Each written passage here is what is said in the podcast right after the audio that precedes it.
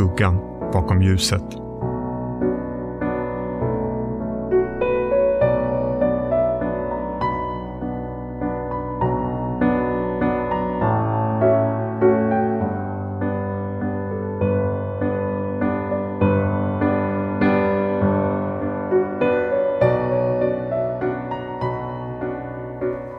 Kort före publicering kommer besked om vem politikern som Zaida Catalan fruktade att möta på en restaurang tio dagar före sin död var.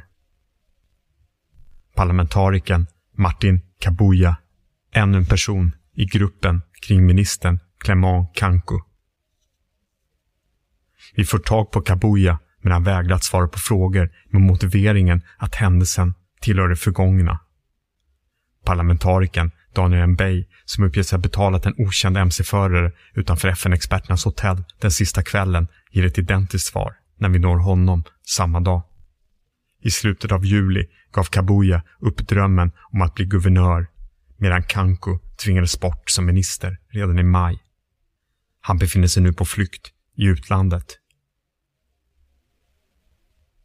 Min klient har inget med det här att göra. Anklagelserna mot honom är felaktiga och fabricerade för att dra hans namn i smutsen och gömma sanningen, säger Kankos belgiska advokat Diodoné Chibuabua. Av vem? frågar jag. Det måste utredas. Herr Kanko önskar en internationell utredning så att hans namn kan rentvås. Uppgiften om att företrädare för regeringen i Kinshasa i slutna rum, diskret, off record har börjat beskylla oppositionspolitikerna Kanko, Mbey och Kabuya för morden nås från fler håll. En svartmålning som förefaller vara politiskt motiverad och inget behöver säga om skuldfrågan. Redan första veckan efter mordet såg höga militärer till att sprida nyckelvittnet Jean Bosco Mokandas utsagor att Catalan och Sharp mördats av lokala milismän hos FN. I vilket syfte? Under vintern 2017 hade rapporterna om arméns massakrer kommit allt tätare.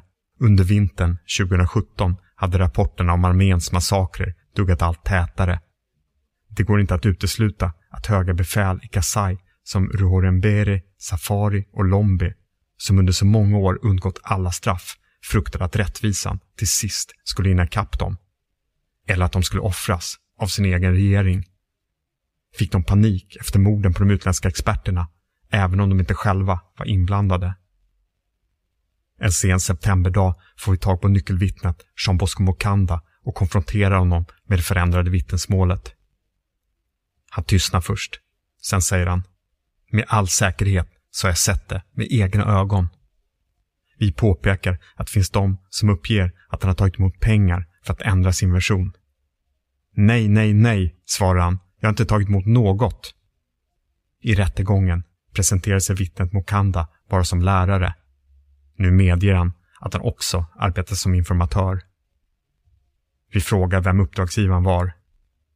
Flera personer, myndigheter, armén, politiker och Monusco, svarar han. Det cirkulerar uppgifter om att ni skulle ha en egen milis i Bokonde, påpekar vi. Jag har gripits och torterats. Jag tror inte man skulle ha vågat det om jag haft en egen milis. Det är alltid riskfyllt att dra förhastade slutsatser. Märkliga omständigheter utgör inte bevis för någon konspiration. Att Zaida Catalan tyckte sig vara något väsentligt på spåren och att hon hade farliga fiender behöver inte betyda att samma personer beordrat mord. Inte heller behöver det faktum att ett nyckelvittne ljuger i rätten, att den sista mc-chauffören är mystiskt oidentifierad, att regeringen uppträdde nervöst och motsägelsefullt, att FN-experternas tolk aktivt försökt vilseleda dem eller ens att mordfilmen är ett rent montage har någon avgörande betydelse. Den officiella versionen, att Kamuinen Sapo-milisen i två byar, alternativt drogade rebeller utklädda till milismän, ensamma fattade beslut om att mörda experterna, planera morden, genomföra dem och dessutom dokumentera sina brott för att senare sprida materialet, går fortfarande inte att utesluta. Men den som söker sanningen bör fråga sig vem som hade mest att vinna på morden. För vem, eller vilka, utgjorde FN-experterna ett hot. Flertalet av de män som dyker upp i Zaida Catalans kvarlämnade material, vare sig de tillhör regeringsparti eller opposition eller är militärer, har en sak gemensamt. De antingen hotades av att få sanktioner riktade mot sig eller stod i ekonomisk beroendeställning till någon person som gjorde det. Längre upp återfinns en regering i desperat behov av att legitimera sitt eget våld inför utländska biståndsgivare och investerare. Det är svårt att se att spåren skulle stanna i byarna runt mordplatsen.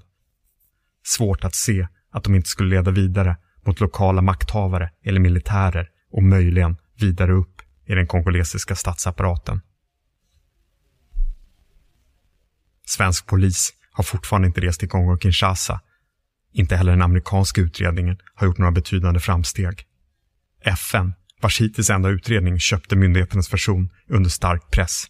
Generalsekreterare Antonio Guterres planerar under hösten att skicka fyra poliser med specialkompetens till landet för att förstärka den kongolesiska utredningen. Det är svårt att förstå varför han har dröjt så länge med att agera. Och lika svårt att se hur hans poliser ska kunna arbeta fritt i landet. Sanningen finns i de otillgängliga byarna runt mordplatsen och bland den yttersta maktens läckor. Kraven på en internationell, oberoende utredning lär inte tystna. Bara med en sådan utredning kan berättelsen om kvinnan som ville förändra världen och inte återvände bli något annat än ännu en påminnelse om hur lite en människas liv är värt i Kongo. En första upprättelse för de tusentals och åter tusentals namnlösa offren i massgravarnas land.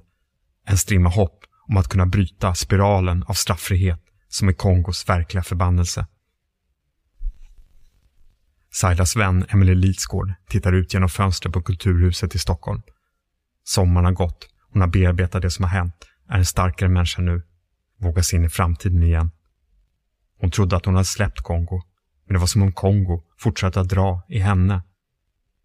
Det nya jobbet på Folke Bernadotteakademin kommer att innebära resor till Kongo. Kanske handlar det lite om att övervinna spöken. De dödade min vän, men det var inte Kongo som gjorde det. Inte människorna som bor där, säger hon. Det nya jobbet handlar om att få för detta rebellsoldater att hitta tillbaka till samhället. Det kommer att bli en utmaning, säger hon. Men jag hör Saidas röst som hejar på och uppmuntrar.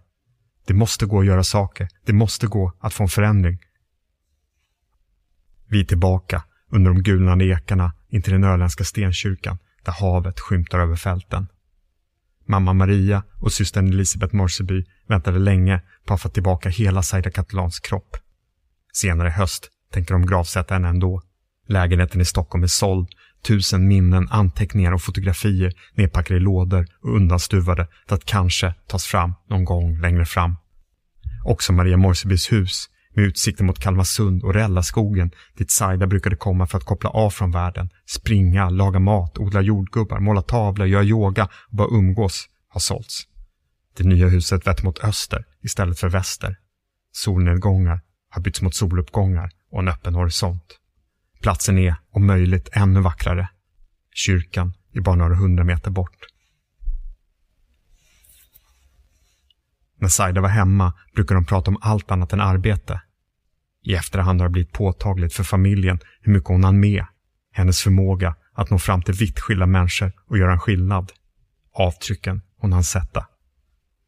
På ett bord ligger diplomen och medaljerna från Saidas missioner i Palestina, Afghanistan och Kongo. Saida var totalt ointresserad av sådana saker, säger Maria Morseby.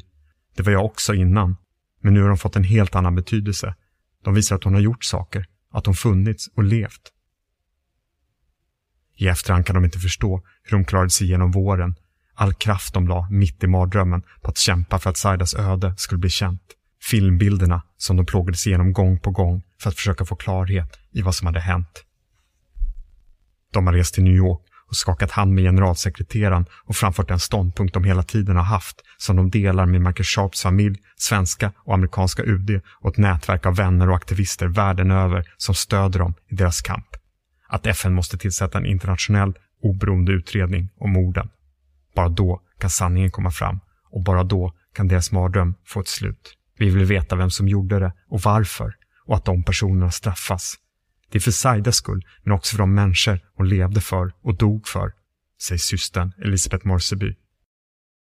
Vi vill ju att det här viktiga arbetet inte ska sluta och det här mm. ger helt fel signaler mm. om man låter sådana här brott att gå ostraffade. Mm. Eh, och vi hoppas att, eh, det är ju därför vi hoppas att det blir en oberoende utredning, mm. bland annat. Saknaden är svår att beskriva med ord.